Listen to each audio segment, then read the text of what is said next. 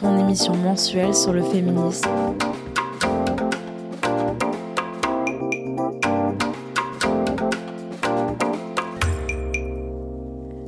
Coucou Hello hello, c'est Amandine et Léa et ce mois-ci, on revient avec une émission sur le thème de l'écoféminisme. L'idée de cette émission nous est naturellement venue après avoir repensé à la chronique qu'on avait fait euh, l'année dernière sur Espace Matin à la période de Noël. Alors que Noël approche, il nous semble important de rappeler que Noël est une fête capitaliste et polluante. on a un peu dégage Noël, mais cette fête nous permet de mettre en avant plusieurs problématiques comme les jouets genrés, la pollution, les préoccupations environnementales. Du coup, ça nous mène tout droit à l'écoféminisme. Et puis on parle aujourd'hui beaucoup de l'éco-anxiété. C'est un terme qui a été inventé en 1996 par la professeure Valérie Lapège. Et ça désigne en fait le sentiment de mal-être identitaire face au constat effroyable de la catastrophe environnementale.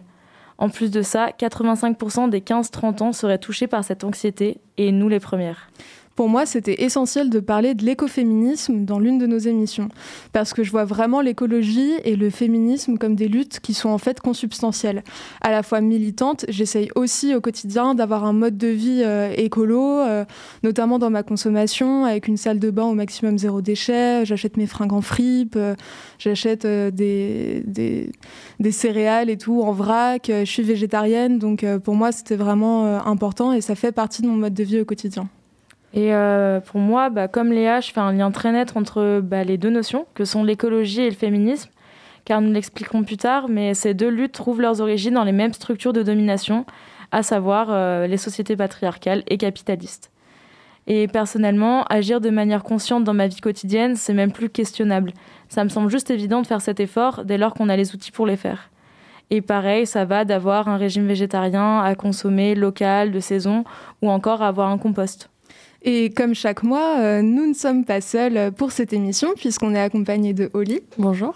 Qui nous parlera par la suite euh, de l'antispécisme, et plus particulièrement du lien entre féminisme et antispécisme. Et il y a aussi Pauline. Coucou. Qui, cette fois-ci, est sans sa comparse euh, Angèle, et qui nous éclairera sur les différents mouvements décourants de l'écoféminisme. Mais avant d'approfondir la notion, pour vous, qu'est-ce que l'écoféminisme?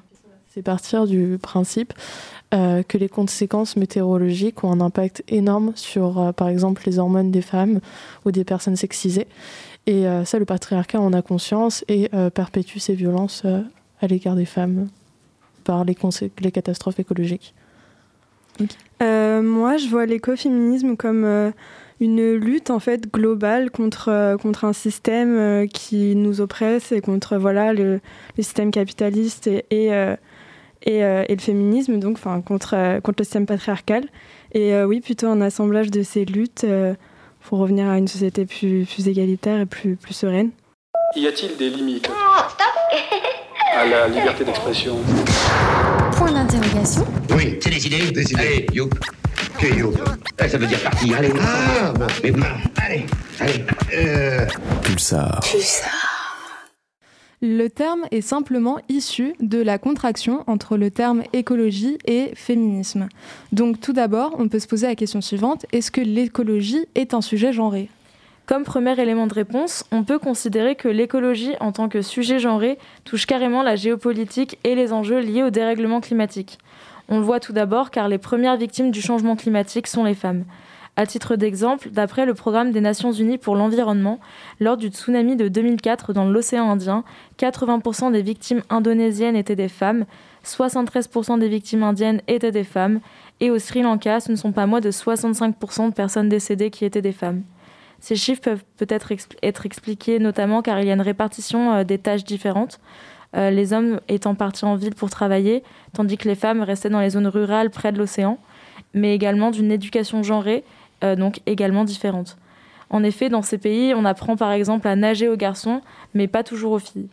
Et par ailleurs, en Chine, les déchets électroniques étaient triés jusqu'en 2015 majoritairement par des femmes et des enfants. Or, ces substances toxiques et polluantes ont des répercussions sur leur santé, notamment sexuelle. Et puis dans l'agriculture, les travailleuses les plus précaires sont des femmes, leurs terrains appartenant généralement à des hommes et leurs exploitations sont plus modestes. Ainsi, elles peuvent plus difficilement solliciter les aides des gouvernements à la suite d'une catastrophe climatique et elles dépendent davantage des ressources naturelles telles que l'eau ou encore euh, les forêts. Mais si les femmes sont bien plus victimes du dérèglement climatique, elles portent également bien plus de projets liés à ces préoccupations, étant les premières sensibilisées à la dégradation de l'environnement.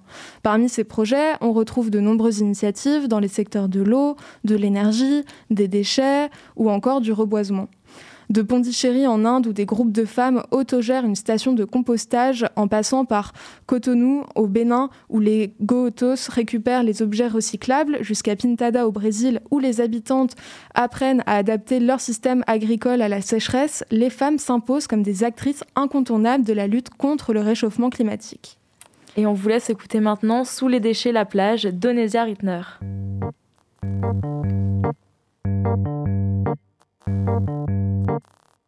Tombent les petits papiers par terre, les capsules et les canettes, tombent les bouteilles de verre, les paquets de cigarettes. Je me balade en slalom, je marche sur un journal, je m'angle sur un chewing-gum et vous trouvez ça normal.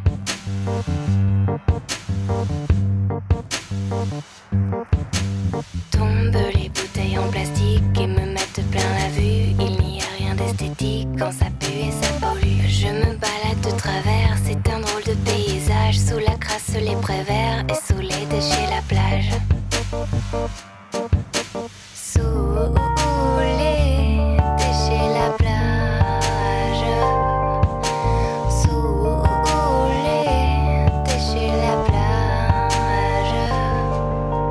Tombent les bouteilles en alu, les sachets de commission Tombe la consommation, je me balade en zigzag, un bonbon sous la basket. Si pour vous c'est une blague, alors changez de planète.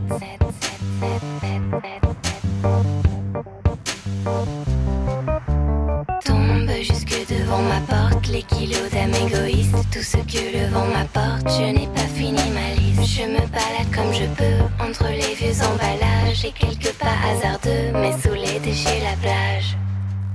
Sous les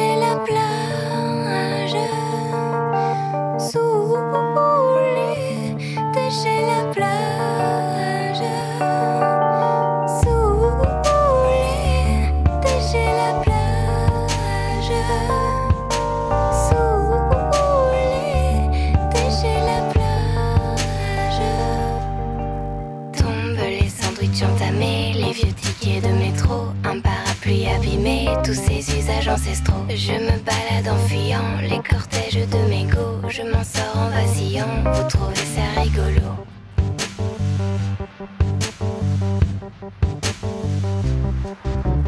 Tombent les bouteilles sur ma route, c'est pas que la faute aux autres, y en a tellement qui s'en foutent, c'est quand même un peu la nôtre. J'ai arrêté mes balades, ma planète fait naufrage, mon monde est tout malade. Et sous les déchets la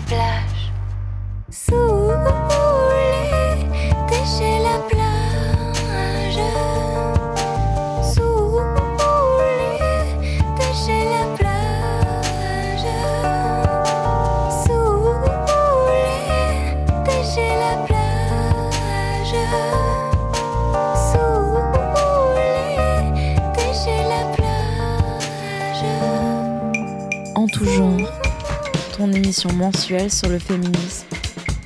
Et vous écoutez toujours Radio Pulsar.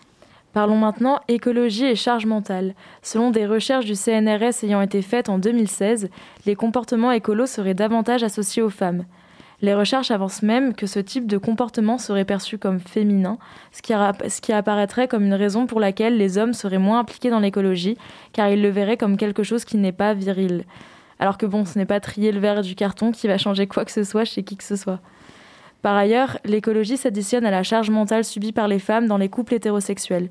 Voici une définition homemade de la charge mentale. C'est la charge qui incombe aux femmes de penser et de s'occuper de divers sujets à la place et pour un homme cis, et notamment au sein des relations hétérosexuelles. Comme on l'a vu, les préoccupations environnementales seraient une construction sociale genrée qui toucherait donc plus les femmes. Du coup, naturellement, les femmes dans le cadre d'un couple hétéro sont bien plus en charge des préoccupations écologiques. Si vous ne voyez pas bien le lien, on peut prendre un exemple simple. Les femmes dans les couples hétéros font davantage les courses pour leurs mecs, et donc la tâche de consommer écolo en achetant du vrac, de saison, végétarien, etc., leur revient puisque, comme Amandine l'a dit, les gestes écologiques sont d'ordre ménager, et bien dans le couple hétéro, c'est à la femme de, s'occuper de tout ça. Mais consommer écolo, ça demande de réfléchir, ça demande du temps, ça demande simplement de l'adaptation. Par exemple, si on réduit le jetable pour le remplacer par du lavable, il faut faire des lessives supplémentaires. Quand on abandonne les plats transformés, il faut cuisiner maison à la place. Et en plus, même hors du couple, par exemple, les personnes menstruées qui veulent faire un peu attention aux protections qu'elles utilisent doivent généralement débourser plus pour se tourner par exemple vers des culottes de règles qui ne sont pas encore à la portée de tous. En plus de cela, utiliser des culottes de règles demande du temps car il faut les faire tremper, il faut les laver, il faut les sécher et bon, on va pas se mentir, tout ça c'est un peu chiant et ça ajoute une préoccupation, une charge mentale en plus. Mona Chollet, on n'est pas d'accord avec tout ce qu'elle dit, mais euh, cette autrice explique en l'occurrence dans son livre Sorcière que l'écoféminisme a été en vogue, surtout pour les femmes blanches américaines diplômées qui décidaient du jour au lendemain de tout quitter pour habiter en campagne avec un potager, etc. Enfin, un peu le cliché, quoi. Ce qui nous amène à dire que l'on a conscience que le fait de pouvoir faire des choix plus écologiques, c'est aussi un truc de privilégié. Quand on parlait avant de consommer de saison, en vrac, verre, etc., tout le monde ne peut pas se, le permettre et on le sait. Déjà d'un point de vue financier, car si on ne connaît pas les bonnes alternatives écologiques abordables, l'addition peut être salée. Donc se renseigner vis-à-vis de ces alternatives ou juste aller dans certains magasins spécialisés, ça demande aussi du temps. Et puis la charge mentale peut aller bien au-delà. Par exemple, comme 39% des 16-25 ans, euh, je doute sur le fait d'avoir euh, des enfants plus tard. Et c'est une enquête qui a été menée dans 10 pays différents par The euh, Lancet Planetary Health qui a révélé ce chiffre. Et c'est pas étonnant car ça découle de l'anxiété et de l'éco-anxiété que l'on peut ressentir face à la crise environnementale et face au fait de savoir que nous serons nos enfants dans un monde pas forcément viable. Donc, euh, même si ces considérations écologiques peuvent avoir un impact sur la volonté de notre maternité, c'est que vraiment la question est préoccupante. Et d'ailleurs, est-ce que vous, vous ressentez cette, euh, cette charge mentale au quotidien ou alors euh, dans, votre, euh, dans votre couple ou en tant que jeune ou en tant que personne sexisée aussi? Alors, moi, personnellement, oui. C'est toujours aux personnes sexisées d'acheter des produits toujours plus éco-responsables, des savons éco-responsables, des produits en vrac. Euh, pour les personnes menstruées, comme vous avez dit, d'avoir des protections responsables. Euh, dans mon couple, c'est essentiellement, essentiellement moi qui m'occupe des courses. C'est moi qui suis végane et qui cuisine végane. Du coup, il y a cette charge mentale qui est indéniable et qui est quand même présente. Et est-ce que euh, dans ton couple, la personne avec qui euh, tu es euh, s'adapte aussi, par exemple, à ton régime vegan? Par exemple, est-ce que la personne consomme aussi vegan parce que tu es vegan? Alors, quand je l'ai rencontré, il était carniste et au fur et à mesure du temps, il est devenu végétarien. Et je cuisine vegan et il mange vegan sans aucun problème. Là-dessus, j'ai beaucoup de chance. Ok. moi, je vis seule, donc oui, je ressens aussi beaucoup cette, cette charge mentale de, bah, au niveau des courses et tout. Donc, vu que je suis étudiante, le prix, c'est pareil. Tout ce qui est, euh, tout ce qui est euh, végétarien, par exemple les steaks végé, c'est toujours plus cher. Et euh, oui, aussi, par exemple, au niveau des règles, j'essaye bah, de mettre des culottes de règles, etc. C'est compliqué. Après, bah, dans mon couple, vu que je suis en couple avec une femme, c'est pas je ressens pas du tout cette, cette, oppression et on serait vu que quand on vit ensemble on, on se répartit très bien les tâches donc ça fonctionne très bien, mais euh, oui, en tant qu'étudiante, je ressens pas mal cette pression. Et oui, effectivement, euh, on n'a pas fini de bagarrer avec euh, la question écolo et avec la charge mentale. Sous la lune, je m'allume, une terrasse, il n'en reste qu'une. Sous la lune, je m'allume. Que du but armé, mais, mais, mais, mais, mais, mais, sous le mais, mais. Rit plus, le béton coule, coule. Il y a des fleurs sur l'avenir, mais Dieu est mort sur le dance floor. Pimpon, pimpon, fait l'ambulance pleut pas, mais mes yeux coulent, coulent. Il y a des morts sur de la mort, mais l'arme du crime tombée du ciel. Clic, clic, boum, boum, un jour en transe. Sous la lune, je m'allume. Une terrasse, il ne reste que du but armé.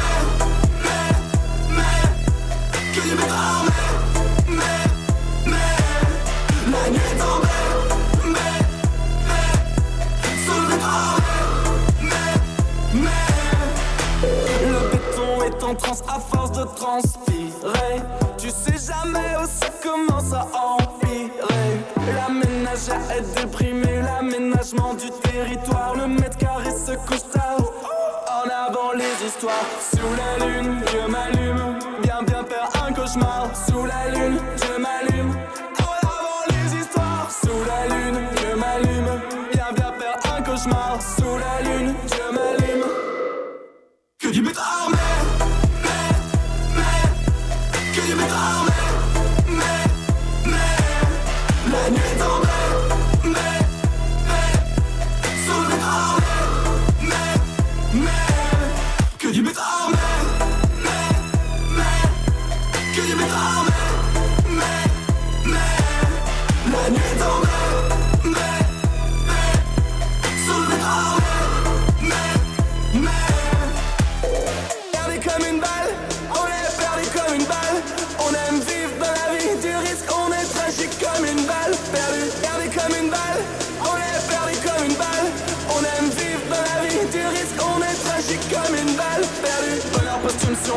cadavre, en piétonne, trop d'amertume.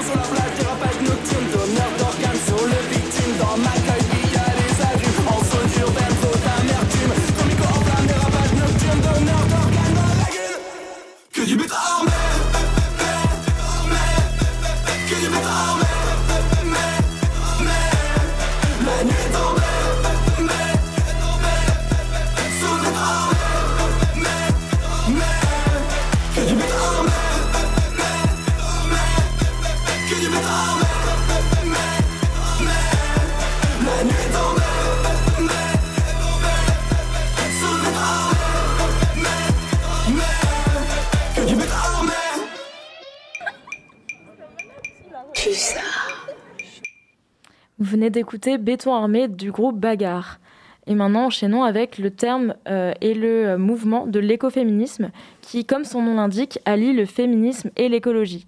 La thèse fondamentale de l'écoféminisme est de soutenir qu'il y a des liens indissociables entre domination des femmes et domination de la nature, entre système d'oppression patriarcale et système de surexploitation de la nature par les humains.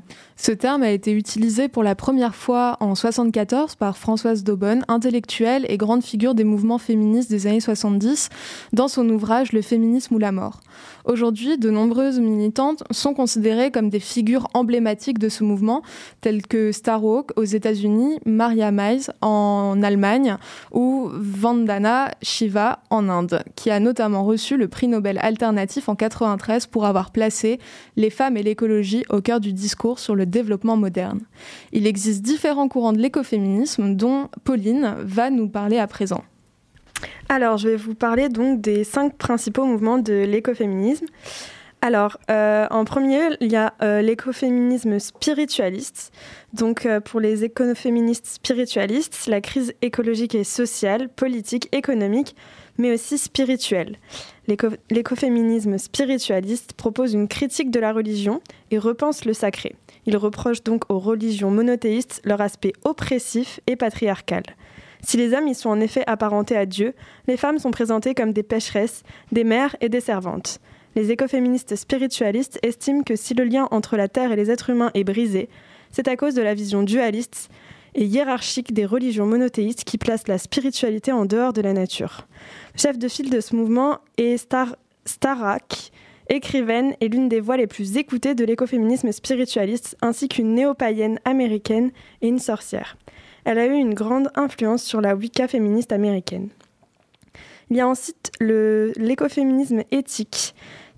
Ça consiste en une nouvelle éthique environnementale qui vise à soigner les blessures faites par l'homme à la planète dans un monde perçu comme de plus en plus vulnérable, notamment par l'effondrement de la biodiversité et la crise climatique.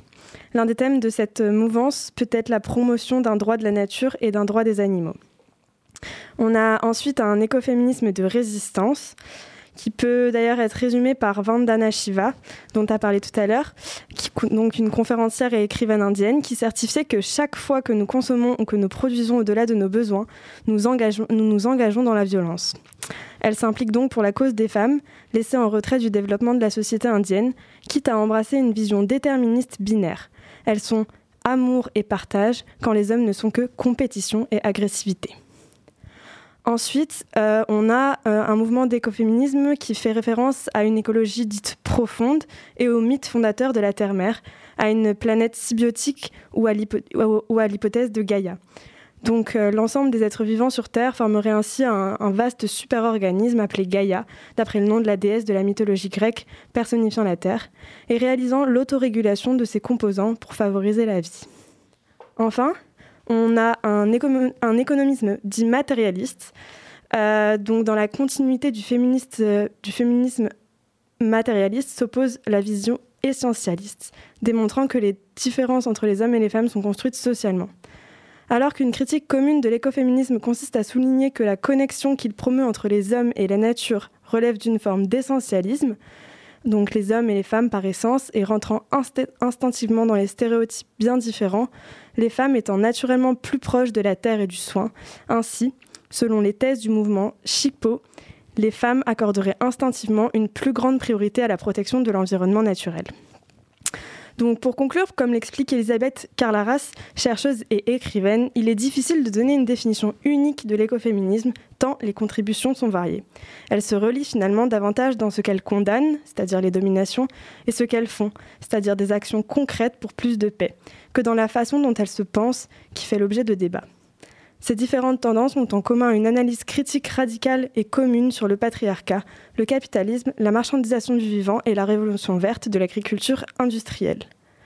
Le féminisme traditionnel s'inquiète par exemple que l'écoféminisme puisse rétablir le confinement des femmes au diktat de soins et de choix de l'alimentation, comme on en parlait tout à l'heure, augmentant euh, la charge mentale de ces dernières et leur rôle de la mère au foyer. Ainsi, si l'écoféminisme initial de Françoise Daubonne était radicalement progressiste et émancipateur, un large pan de l'écoféminisme américain est situé plutôt à droite, porteur d'un essentialisme féminin, voire d'une mystique du foyer diamétralement opposée au féminisme émancipateur, mystique défendue par les auteurs comme Shannon Hayes, promotrice du, des radical homemakers, et pouvant horrifier les féministes progressistes par ce recyclage de stéréotypes patriarcaux. Mais ça, c'est juste une tentative de classification, car Jeanne, Jeanne euh, Bergand-Butal, qui est autrice, dit qu'on ne peut pas ramener l'écoféminisme à un courant de pensée en tant que tel, avec une seule source. C'est un sujet complexe, vaste, une nébuleuse, comme elle le dit. Le fait d'être écoféministe peut également comprendre le fait d'être en accord avec son corps, par exemple, avec son corps, son esprit, son âme, mais également son environnement et par extension, le fait de réussir à se défaire de toutes les injonctions sociétales. Certains, et certaines écoféministes, comme Emily H., parlent carrément de réappropriation de ses émotions. Et peut-être que c'est en se réappropriant nos émotions que l'on réussira à sauver notre peau face au dérèglement climatique. en tout cas, je vous laisse y réfléchir en écoutant Brigitte qui nous chante Sauver ma peau.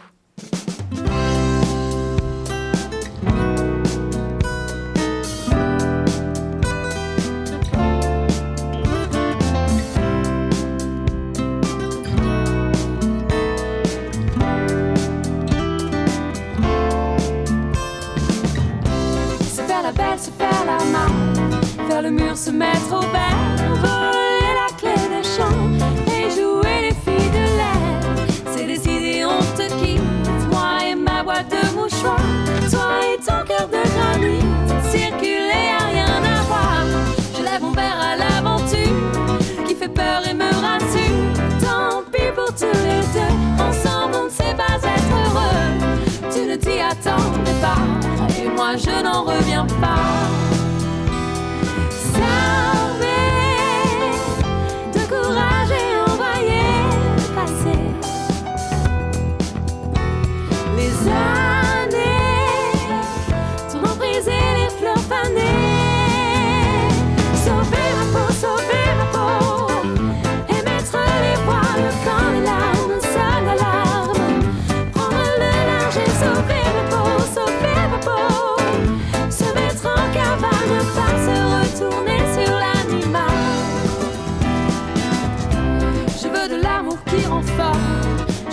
Celui qui blesse, celui qui vous jette à terre, celui qui vous traîne en laisse. Je t'en veux mon héroïne, mon enfer, ma ventoline, de c'est le bonheur en vitrine et des rayons vides qui laminent. Peau de vache, peau de chagrin, mais demain je serai loin.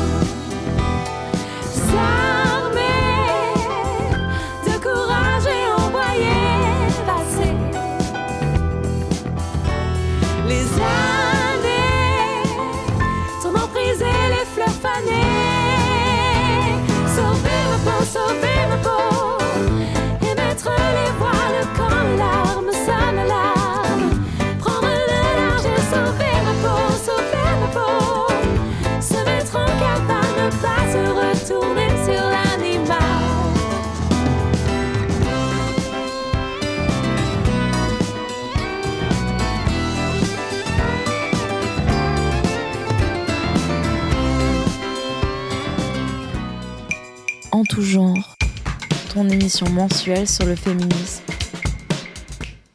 Bien avant l'utilisation du mot en tant que tel, divers événements peuvent s'apparenter à l'écoféminisme. Par exemple, en 1970, des villageoises indiennes fondent le mouvement Chipkou qui proteste contre la déforestation, où l'activiste économiste Vandana Shiva en sera la porte-parole. Si ce mouvement n'a jamais rencontré de franc succès en France, c'est surtout dans les pays anglo-saxons qu'il a véritablement émergé.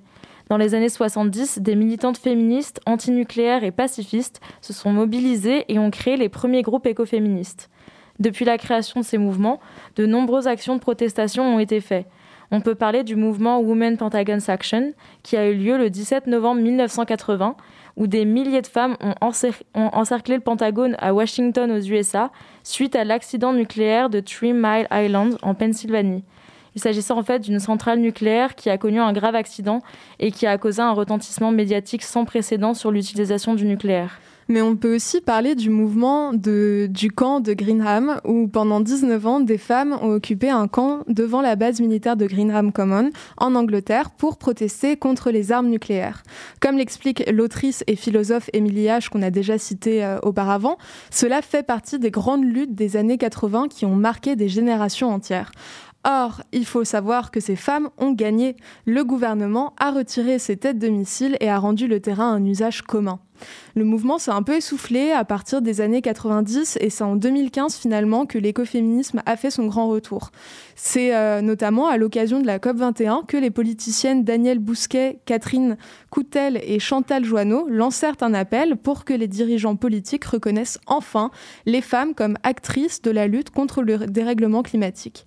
Elles avaient également comme objectif d'inscrire le droit humain et l'égalité des sexes dans l'accord de Paris, ce que le gouvernement français a pris en compte.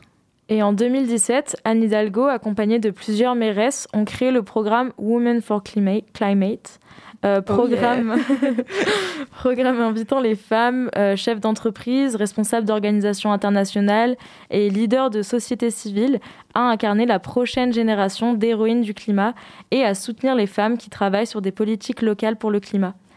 C'est aussi le 8 mars 2019 que Greta Thunberg, militante écologiste à l'initiative des marches pour le climat, tweetait Plus je lis sur la crise climatique, plus je réalise combien le féminisme est crucial. Nous ne pouvons pas vivre dans un monde durable à moins que tous les genres et les personnes soient traités également. Ce même jour, des centaines de jeunes défilaient dans les rues de Paris, criant leur super slogan Lécher des clitos, pas le cul de Monsanto, ma planète, ma chatte, sauvons les zones humides avec une seule convi- conviction, l'écologie et le féminisme sont indissociables. Et je tiens à dire, euh, en plus de ça, qu'on euh, avait fait une marche pour le climat et qu'on avait euh, des super affiches avec notamment, notamment un slogan qui était... J'ai complètement oublié le slogan, mais oui, on était même passé. Euh, ah, vous gérez le climat aussi bien que nos clitos. où j'ai Voilà. ouais, c'est ça. On était passé sur France 3 Bourgogne, effectivement. Tout à fait. Et en réalité, l'écoféminisme, c'est plus qu'une convergence des luttes, car ces luttes sont déjà convergentes et on ne peut pas clairement les différencier. Au-delà de Françoise Daubonne ou de Greta Thunberg, en fait, qui sont des figures qu'on connaît très bien, euh, il s'avère qu'on a quand même assez peu de figures féministes, euh, écoféministes en tête. Euh, mais on peut citer par exemple Sylvie Barbe, une écoféministe qui vit en yourte dans les Cévennes, créatrice d'une association d'entraide pour les femmes en difficulté qui s'appelle la CAFED, et qui dans son ouvrage Portrait d'une écoféministe dans les Cévennes, elle dit Taxée de marginale, d'emmerdeuse ou d'extrémiste, je suis une femme libre, militante, engagée, dissidente du système patriarcal, revendiquant un mode de vie sobre et écologique en dehors des zones patentées. Et puis, on peut se dire que les minorités n'ont pas tendance, en fait, à reproduire un schéma de domination sur la planète et la nature. Alors que les hum, hommes cis, blancs, euh, hétéros dominent tout et écrasent tout. Par exemple, en tant que personne sexisée, euh, acheter de la... comment est-ce qu'on peut acheter de la fast fashion alors que c'est un processus qui exploite les femmes et qui semble contradictoire de participer à l'exploitation d'autres femmes via l'achat de produits confectionnés par des personnes, en fait, qui juste tentent de survivre? Et prendre en compte l'écologie dans sa lutte, c'est aussi avoir un impact transversal qui, au-delà de niquer le patriarcat, vise également à lutter contre le capitalisme. Et on sait, patriarcat et capitalisme sont indissociables. L'écoféminisme, il se place dans une radicalité politique importante. Françoise de Beaune disait Je ne veux pas l'augmentation des salaires, je veux l'explosion du salariat. Elle avait un projet révolutionnaire. Et c'est pour cela que l'écoféminisme peut être partiellement vu comme un mouvement de résistance. Il repose sur une base anarchiste avec une volonté de communauté autonome, non hiérarchisée et circulaire. L'écoféminisme est une façon de repenser la société entière. Et au-delà des femmes, le féminisme, selon nos définitions, lutte contre l'exploitation tout court, et qu'exploiter des animaux ou des êtres humains, exploiter, c'est soumettre. Et l'exploitation profite, comme nous l'avons dit, toujours aux mêmes. Et c'est précisément dans ce contexte d'exploitation que l'on comprend pourquoi Déborah aime la bagarre. Nous vous proposons donc d'écouter Average Party Tool de l'artiste Déborah aime la bagarre.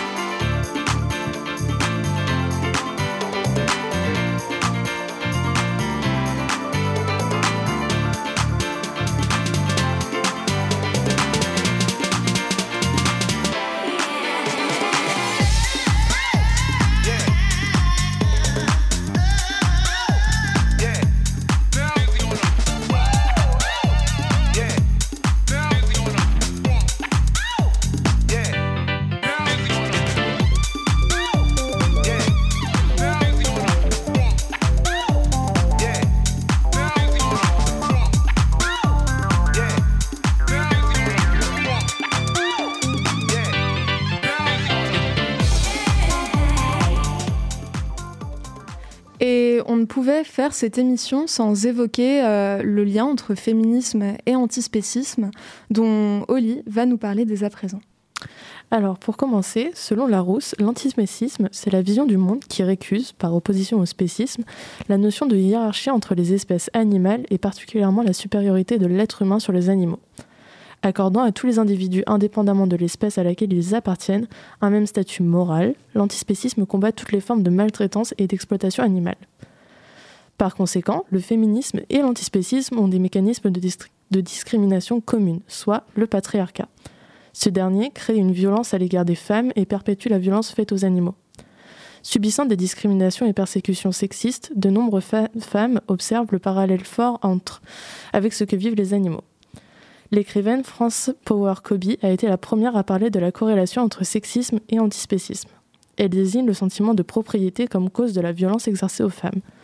Je cite l'idée que l'épouse d'un homme puisse être sa propriété.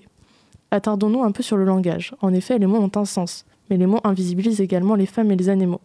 Pour commencer, le mot il ou le mot homme invisibilise les femmes et le mot ça invisibilise l'animal qui n'est résumé qu'en tant qu'objet. Les injures dites féminines ont régulièrement un lien direct avec l'animal. Prenons l'exemple de cochonne, chienne, etc.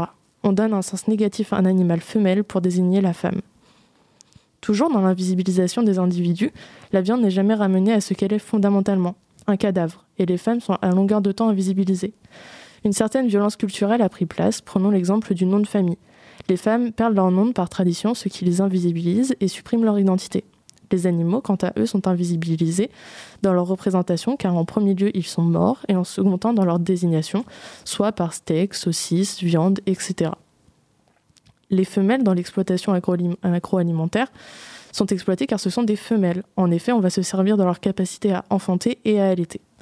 Prenons l'exemple des truies qui sont inséminées deux fois par an et contraintes à rester dans des stalles métalliques pendant plusieurs semaines durant leur gestation, puis elles sont envoyées dans des cases de mise basse sans litière, dans des conditions d'insalubrité affolantes et surtout dans un espace extrêmement petit. Trois semaines après, les porcelets sont séparés de leur mère et ce schéma se reproduit 3 à 4 ans avant l'envoi à l'abattoir. Les poules pondeuses, quant à elles, ont été génétiquement modifiées afin d'avoir un rendement plus important. Les mâles sont également victimes de cette situation, mais les femelles subissent de longs supplices et subissent la violence de la séparation avec le petit un lien peut être fait avec les femmes et les minorités de genre dans notre société qui sont exploitées, violentées, tuées, violées par notre système patriarcal, et ça justement car ce sont des femmes et des minorités de genre.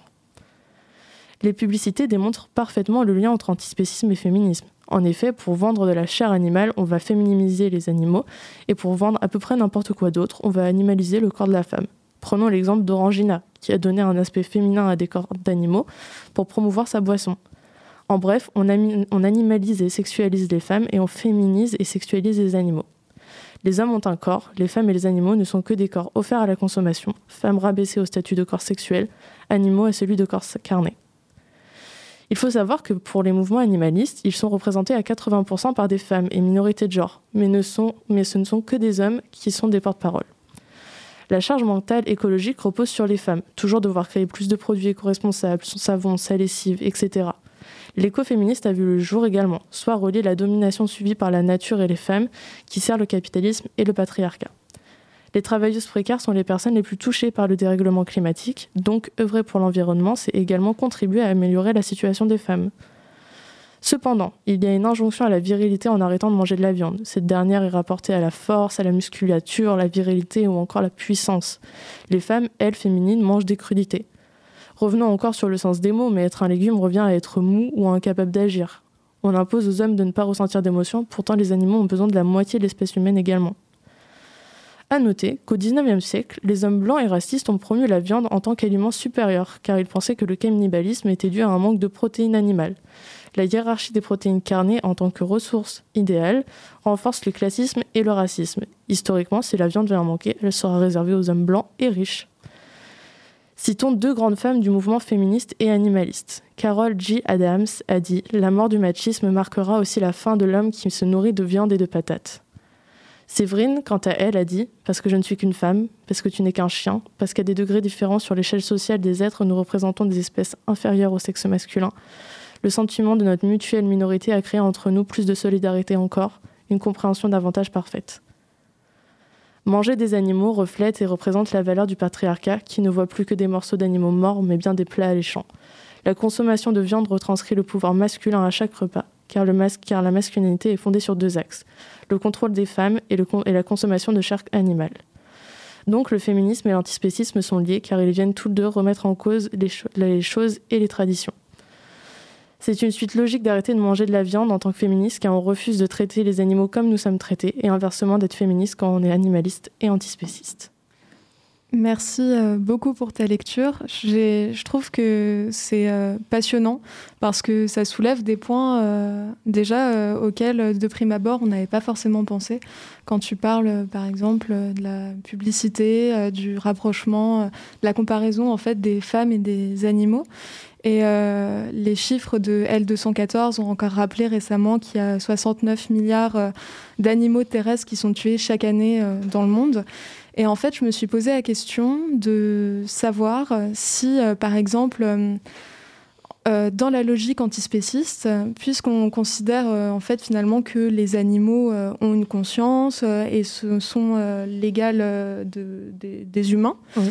euh, je me demandais si on pouvait comparer en fait le, parce que je pense qu'on peut appeler ça un massacre, le massacre des animaux qu'il y a euh, par euh, les humains et euh, le fait que, bah, par exemple, les, les personnes sexisées aujourd'hui sont aussi tuées en toute impunité chaque jour et que, au même titre que L214 recense le nombre d'animaux tués chaque jour, et bah, par exemple, nous toutes recense le nombre de personnes sexisées tuées chaque jour. Et est-ce que, est-ce que tu penses du coup que c'est en fait des sortes de de, ouais, de, de massacres, de tueries, de guerres qui, qui peuvent être euh, finalement euh, assimilées ou semblables. C'est très hypocrite de ne pas vouloir parler de massacre quand on parle des milliards d'animaux qui sont tués chaque année pour la consommation, euh, pour notre consommation personnelle. Alors on peut faire un lien très direct avec les femmes qui sont tuées, vu que dans l'antispécisme, on n'émet aucune différence et hiérarchie entre les espèces. De prime abord, pour moi, c'est exactement la même chose. D'accord. Mais euh, ce qui est aussi fou, c'est que dans l'antispécisme, à la fois on hiérarchise euh, les espèces entre elles, parce qu'on va mettre plus de considération pour les animaux domestiques, les chats, les chiens, euh, que pour les, les porcs ou... ou Ça, c'est dans le spécisme. Oui, ça, c'est dans le, justement le oui, dans le spécisme. justement, parce que du coup, la- l'antispécisme est la construction de, de la liaison des deux mots anti et spécisme. Et du coup, euh, je trouve ça fou que, enfin, vu que le spécisme est compris dans le terme antispécisme, qu'il y ait euh, bah, justement euh, à la fois une hiérarchie dans les espèces et que, et que on réussisse à bah, faire un lien avec le féminisme et la hiérarchie qui est fait euh, entre les hommes et les femmes. Enfin, je vois pas comment les luttes peuvent ne pas être indissociables. Le lien, il est tout à fait direct.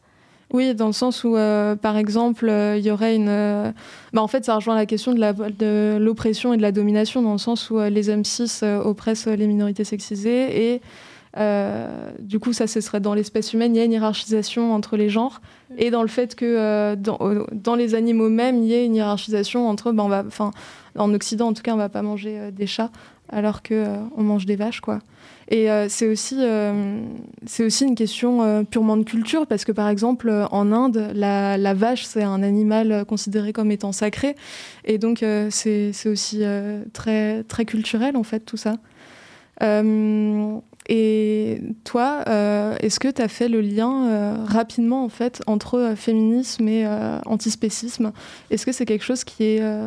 qui est c'est un lien qui est tout de suite né Alors, ça n'a pas été évident euh, dans mes débuts dans l'antispécisme, mais euh, à force de lecture, euh, dont le livre dit questions sur l'antispécisme qui traite sur le féminisme et l'antispécisme, j'ai très rapidement trouvé les liens de corrélation entre, entre ces deux combats qui étaient pour moi très importants, et avec le temps, j'ai compris bah, les liens qu'il y avait entre. D'accord. Et l'antispécisme, tu le, tu l'appliques, on va dire, au quotidien, notamment par le véganisme? Notamment par le véganisme, j'applique mon antispécisme et puis même dans mes émotions, euh, je ne vais pas apporter euh, plus de compassion à un chat plutôt qu'à un porc. Euh, J'essaye de vraiment toujours me reprendre et de mettre à la même échelle chaque espèce, euh, également dans mes émotions. Ok. Et est-ce que. Parce que là, on est en décembre et, euh, et la période de Noël est donc actuelle et approche. Est-ce que euh, c'est un sujet que tu traites auprès de tes proches? Est-ce que c'est un sujet euh, qui est sensible, tabou? C'est un, sujet qui est très touchy dans ma famille. Euh, on comprend et on accepte mon véganisme. Mais par contre, dès que le sujet est apporté, il y a toujours cette impression qu'on va l'imposer et qu'on va obliger à autrui euh, de suivre son alimentation et qu'il n'y aura aucune ouverture d'esprit ou quoi que ce soit. Du coup, c'est très compliqué. Euh, Il y a beaucoup d'incompréhension et le débat n'est pas ouvert. C'est c'est vraiment compliqué comme sujet parce que les personnes se sentent tout de suite agressées en fait quand on parle de véganisme ou d'antispécisme. Du coup, ça rend euh, la situation très délicate. Donc, euh, je me fais à manger dans mon coin et puis euh, j'en parle pas plus que ça. Mais c'est rigolo que tu parles de ça parce que les repas de Noël, souvent, c'est le moment où bah, justement on se retrouve avec de la famille, on se retrouve aussi avec des personnes, enfin avec d'autres générations. Et c'est souvent aussi un lieu de débat. Et en fait, c'est ce que tu dis, ça s'applique aussi bien pour le véganisme que pour le féminisme. Bien sûr. Parce que on se prend la tête avec nos proches, parce que on va pas manger de foie gras, mais aussi parce que, je sais pas, parce que juste il y a un sujet féministe qui arrive sur la table. Et, euh, et voilà, et chaque année, c'est un peu la même rengaine, quoi. Euh, on Mais, va... euh, on va continuer par une, par une musique. On va continuer cette discussion après. On va faire juste une petite pause musicale et on vous propose d'écouter euh, Ecology d'Anubis. You know, darling, Yes, honey. I think we really got to try real hard now.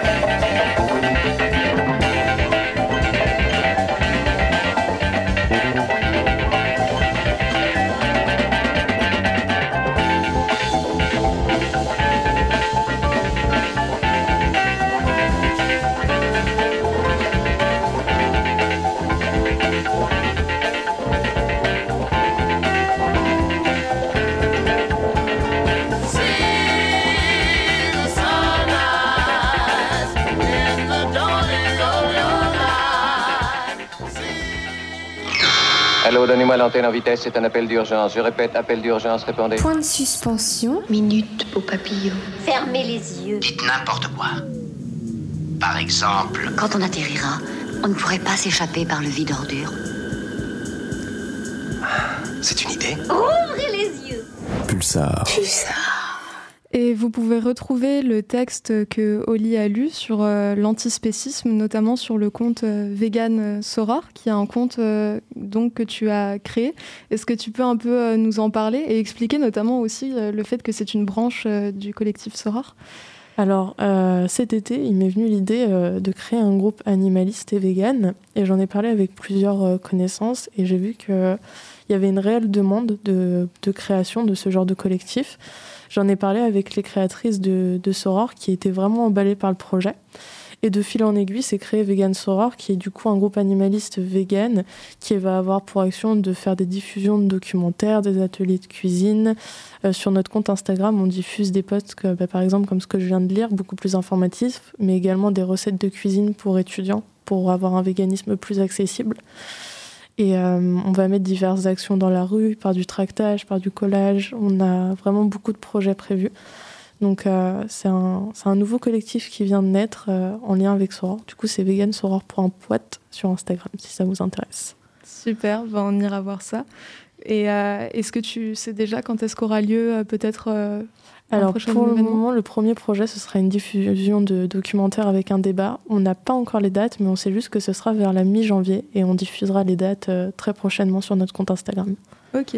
Et euh, pour euh, tout ce qui va être action euh, et même pour, tout ce qui, pour tous vos projets en fait euh, vis-à-vis de l'association, est-ce que euh, vous allez avoir des financements Est-ce que euh, tu sais si, euh, s'il y aura une participation? Non, on n'aura pas de financement. Après, ce sera en fonction de nos projets. Par exemple, euh, on va peut-être avoir euh, des financements euh, du PCF pour euh, faire un repas vegan ou travailler avec VG Poitiers. Enfin, c'est encore très nébuleux. C'est des projets qui ne sont pas encore aboutis. Mais ce sera en fonction de nos collaborations avec divers collectifs qu'on pourra espérer peut-être avoir euh, un quelconque financement. Parce que le PCF, c'est le Parti communiste français. Ouais, c'est ça. Euh, ça s'est fait euh, naturellement ou euh, pour euh, vous, c'était un choix en fait de vous politiser euh, assez. euh, Euh, assez je, fais partie du, euh, de l'AJC, des jeunes communistes. Donc automatiquement, ça a été un lien euh, très rapide, euh, vu que ben, on a des locaux, on a un endroit pour diffuser un film, pour avoir un débat, quelque chose de safe. Pour moi, ça me paraissait assez logique de proposer au PCF de faire cette formation. Et en parlant politique, est-ce que tu sais s'il y a un parti animaliste euh, à Poitiers ou dans le département en tout cas? Non. Non. Parce que ben, on sait qu'il y a des partis animalistes euh, qui euh, bon qui font pas beaucoup de scores euh, aux élections euh, malheureusement. Mais euh, j'ai trouvé que c'est très intéressant quand tu disais que finalement il y avait 80% des enfin c'était 80 80% de femmes qui faisaient partie des qui composaient les partis animalistes, mais qu'au final il y, avait, il y avait à nouveau que les hommes qu'on entendait. euh, c'est euh, c'est quand même euh, assez euh, révélateur, je trouve. Ouais, c'est clairement révélateur euh, bah, de la politique, enfin du clivage euh, qui est fait en tout cas notamment en politique. Mais euh, est-ce que toi tu t'es engagé euh, en politique avant d'être engagé dans la cause animaliste ou est-ce que c'est deux choses qui ont fait sens et lien euh, directement? C'est deux choses qu'on fait science et lien directement. J'ai été euh, végétarien il y a trois ans et je me suis engagée dans la politique il y a un an et demi. Donc au- automatiquement, mes deux combats étaient intimement liés et euh, je me suis lancée dans la politique avec déjà cette conscience animaliste très forte. Ok. Bah, merci beaucoup. Et euh, l'année dernière, on avait pour habitude de donner euh, des recommandations en fin de chronique sur Espace Matin. Et on a voulu faire refaire ça, mais sous forme de petits tips qui concernent tout le monde, cette fois-ci dans l'émission en tout genre. Tout d'abord, on peut vous conseiller euh, et de privilégier tout d'abord les produits en vrac. Euh, donc il y a pas mal de magasins, euh, par exemple Biocop à Poitiers, mais également d'utiliser des sacs réutilisables ou encore acheter local de saison. Et en ce moment, c'est la saison des courges et des poireaux, mais aussi des betteraves. Pensez-y. Mais pour les pois de vin et pois de vigne, n'oubliez pas qu'on a un marché près de la place Notre-Dame.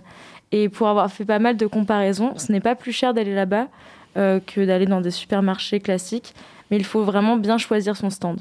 Et puis pour rester côté cuisine, pour remplacer le film alimentaire qui est super dur à recycler, il existe des bivraps qui en fait euh, c'est en fait un emballage alimentaire en coton imbibé euh, dans de la cire d'abeille. Alors euh, effectivement, ce n'est pas vegan et dit comme ça, c'est étrange, mais en fait, c'est simplement un tissu qui vous sert à conserver vos aliments, c'est nettoyable et ça se garde super longtemps.